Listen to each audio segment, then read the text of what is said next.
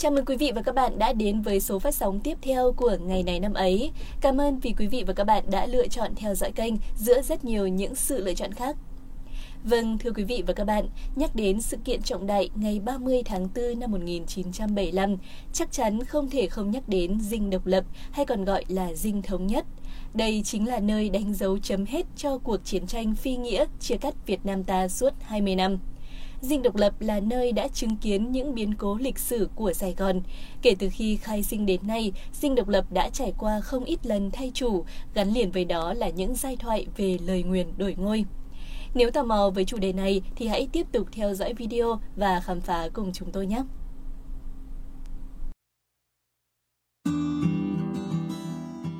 Quý vị và các bạn thân mến, Trước khi có tên là Dinh Độc Lập hay Dinh Thống Nhất, di tích quốc gia đặc biệt này còn được biết tới với tên gọi là Dinh Norodom.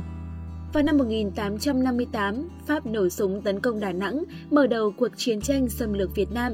Năm 1867, Pháp chiếm xong lục tỉnh Nam Kỳ, bao gồm Biên Hòa, Gia Định, Định Tường, Vĩnh Long, An Giang và Hà Tiên – ngày 23 tháng 2 năm 1868, Thống đốc Nam Kỳ là De la Grandier đã làm lễ đặt viên đá đầu tiên khởi công xây dựng dinh Thống đốc Nam Kỳ mới tại Sài Gòn thay cho dinh cũ được dựng bằng gỗ vào năm 1863. Dinh được xây dựng dựa trên bản phác thảo của kiến trúc sư Hemiti, nguyên là học viên trường mỹ thuật Paris, đoạt giải thưởng thiết kế tòa thị chính Hồng Kông gây tiếng vang lớn. De la Grandier đã đồng ý trả lương cho Hermiti lên tới 36.000 franc một năm, gấp 4 lần mức thường được đưa ra trước đó để kiến trúc sư này chỉ huy công trình xây dựng. Viên đá đầu tiên được lấy từ khối đá lấy ở Biên Hòa, hình vuông rộng mỗi góc 50cm, có lỗ bên trong chứa những đồng tiền hiện hành thuở ấy bằng vàng, bạc và đồng, có chạm hình Napoleon đệ tam. Công trình này được xây cất trên một diện tích rộng 12 hecta, bao gồm một dinh thự lớn với mặt tiền rộng 80 m, bên trong có phòng khách chứa 800 người và một khuôn viên rộng với nhiều cây xanh và thảm cỏ. Phần lớn vật tư xây dựng dinh được chở từ Pháp sang. Và từ đây, lời nguyền thay ngôi đổi chủ cũng bắt đầu. Có giai thoại như thế này, theo tín ngưỡng của người Pháp, khi xây dựng phải dùng một cây thánh giá đặt lên viên đá động thổ, thế nhưng Grandier đã không làm như vậy. Ông ta nghe lời tư vấn của một số thầy phong thủy Việt Nam và sau đó đặt viên đá động thổ theo đúng phong tục Việt. Tận dụng cơ hội đó, một thầy phong thủy đã chấn yểm lên viên đá động thổ này. Chính vì lẽ đó mà kể từ ngày động thổ cho tới năm 1975, tòa nhà này đã liên tiếp thay ngôi đổi chủ. Sự thật là chỉ 2 tháng sau khi khởi công, De la Grandier đã bị triệu hồi về Pháp, bãi miễn chức thống đốc Nam Kỳ. Công trình xây dựng này phải trải qua 5 nhiệm kỳ thống đốc, tức là tới năm 1875 thì mới tạm hoàn tất. Thống đốc đương nhiệm lúc bấy giờ là Dupré đã đặt tên cho dinh thự này là Norodom và giống như người tiền nhiệm, chỉ vài tháng sau, Dupré cũng bị triệu hồi về nước. Tới tháng 7 năm 1879, thực dân Pháp đưa Limire de Villers sang làm thống đốc dân sự Nam Kỳ, kể từ đó dinh Norodom được gọi là dinh thống đốc. Tới năm 1887, chính quyền Pháp quyết định lập định chế toàn quyền Đông Dương, dinh thống đốc từ đó trở thành nơi ở của toàn quyền Đông Dương và được gọi là dinh toàn quyền. Vào ngày 9 tháng 3 năm 1945, Nhật đảo chính Pháp, dinh tiếp tục đổi chủ, trở thành nơi làm việc của chính quyền Nhật ở Việt Nam. Tuy nhiên, không đầy 5 tháng sau, tức tháng 8 năm 1945, Nhật đầu hàng quân đồng minh, Pháp tái chiếm Nam Bộ, dinh trở về tay Pháp, đồng thời trở thành trụ sở tổng hành dinh của viên tướng Pháp là Proeli. Vào ngày 7 tháng 9 năm 1954, trước khi rút quân khỏi Việt Nam, tướng Paul Ali đã bàn giao dinh cho Ngô Đình Diệm, vừa được Mỹ hậu thuẫn đưa lên làm thủ tướng. Ông Diệm dùng dinh Norodom làm dinh thủ tướng. Ngay trong năm 1955, tòa nhà vẫn giữ nguyên chủ cũ, chỉ là đổi ngôi. Sau khi đảo chính quốc trưởng bảo đại bằng cuộc trưng cầu dân Ý, Ngô Đình Diệm lên làm tổng thống của chính quyền Cộng hòa đệ nhất, dùng dinh Dorodom làm dinh tổng thống.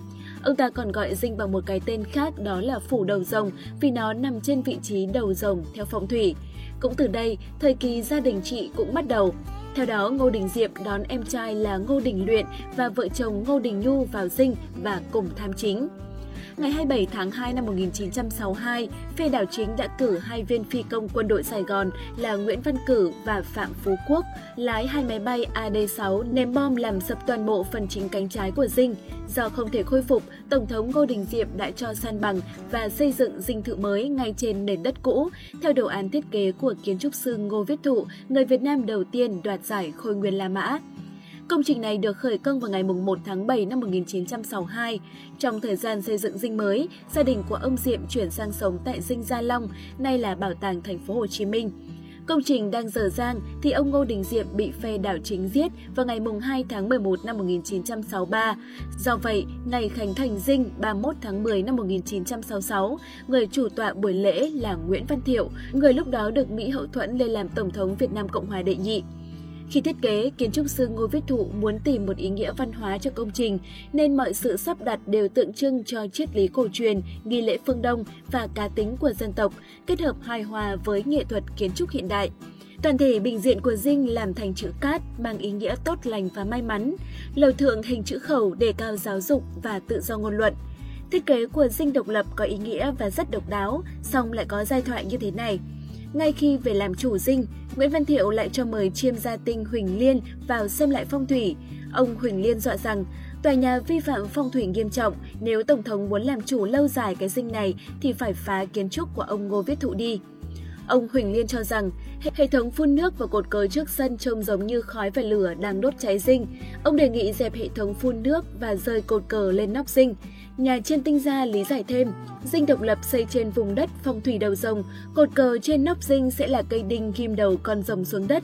Ngoài ra, ông Huỳnh Liên còn suối Nguyễn Văn Thiệu xây hồ con rùa để chấn yểm đuôi rồng, và Nguyễn Văn Thiệu đã răm rắp tuân theo những điều phán dạy của ông Huỳnh Liên.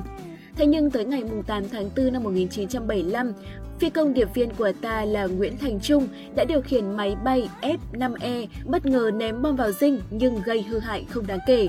Tới ngày 21 tháng 4 năm 1975, Tổng thống Việt Nam Cộng hòa Nguyễn Văn Thiệu từ chức nhường quyền lãnh đạo cho ông Trần Văn Hương, nhưng ông này không ở trong dinh. 7 ngày sau, ông Dương Văn Minh lên làm Tổng thống chỉ vỏn vẹn trong 2 ngày. Ngày 30 tháng 4 năm 1975, dinh độc lập trở thành nơi chuyển giao quyền lực của chính quyền Việt Nam Cộng Hòa cho chính quyền cách mạng, kết thúc cuộc chiến tranh kéo dài 30 năm. Vâng thưa quý vị, có thể thấy kể từ khi đặt nền móng đầu tiên, dinh độc lập đã trải qua hai lần bị đánh bom và rất nhiều lần đổi chủ. Cho tới hiện nay, người ta vẫn còn lưu truyền nhau giai thoại về những bí ẩn phong thủy của nơi đây.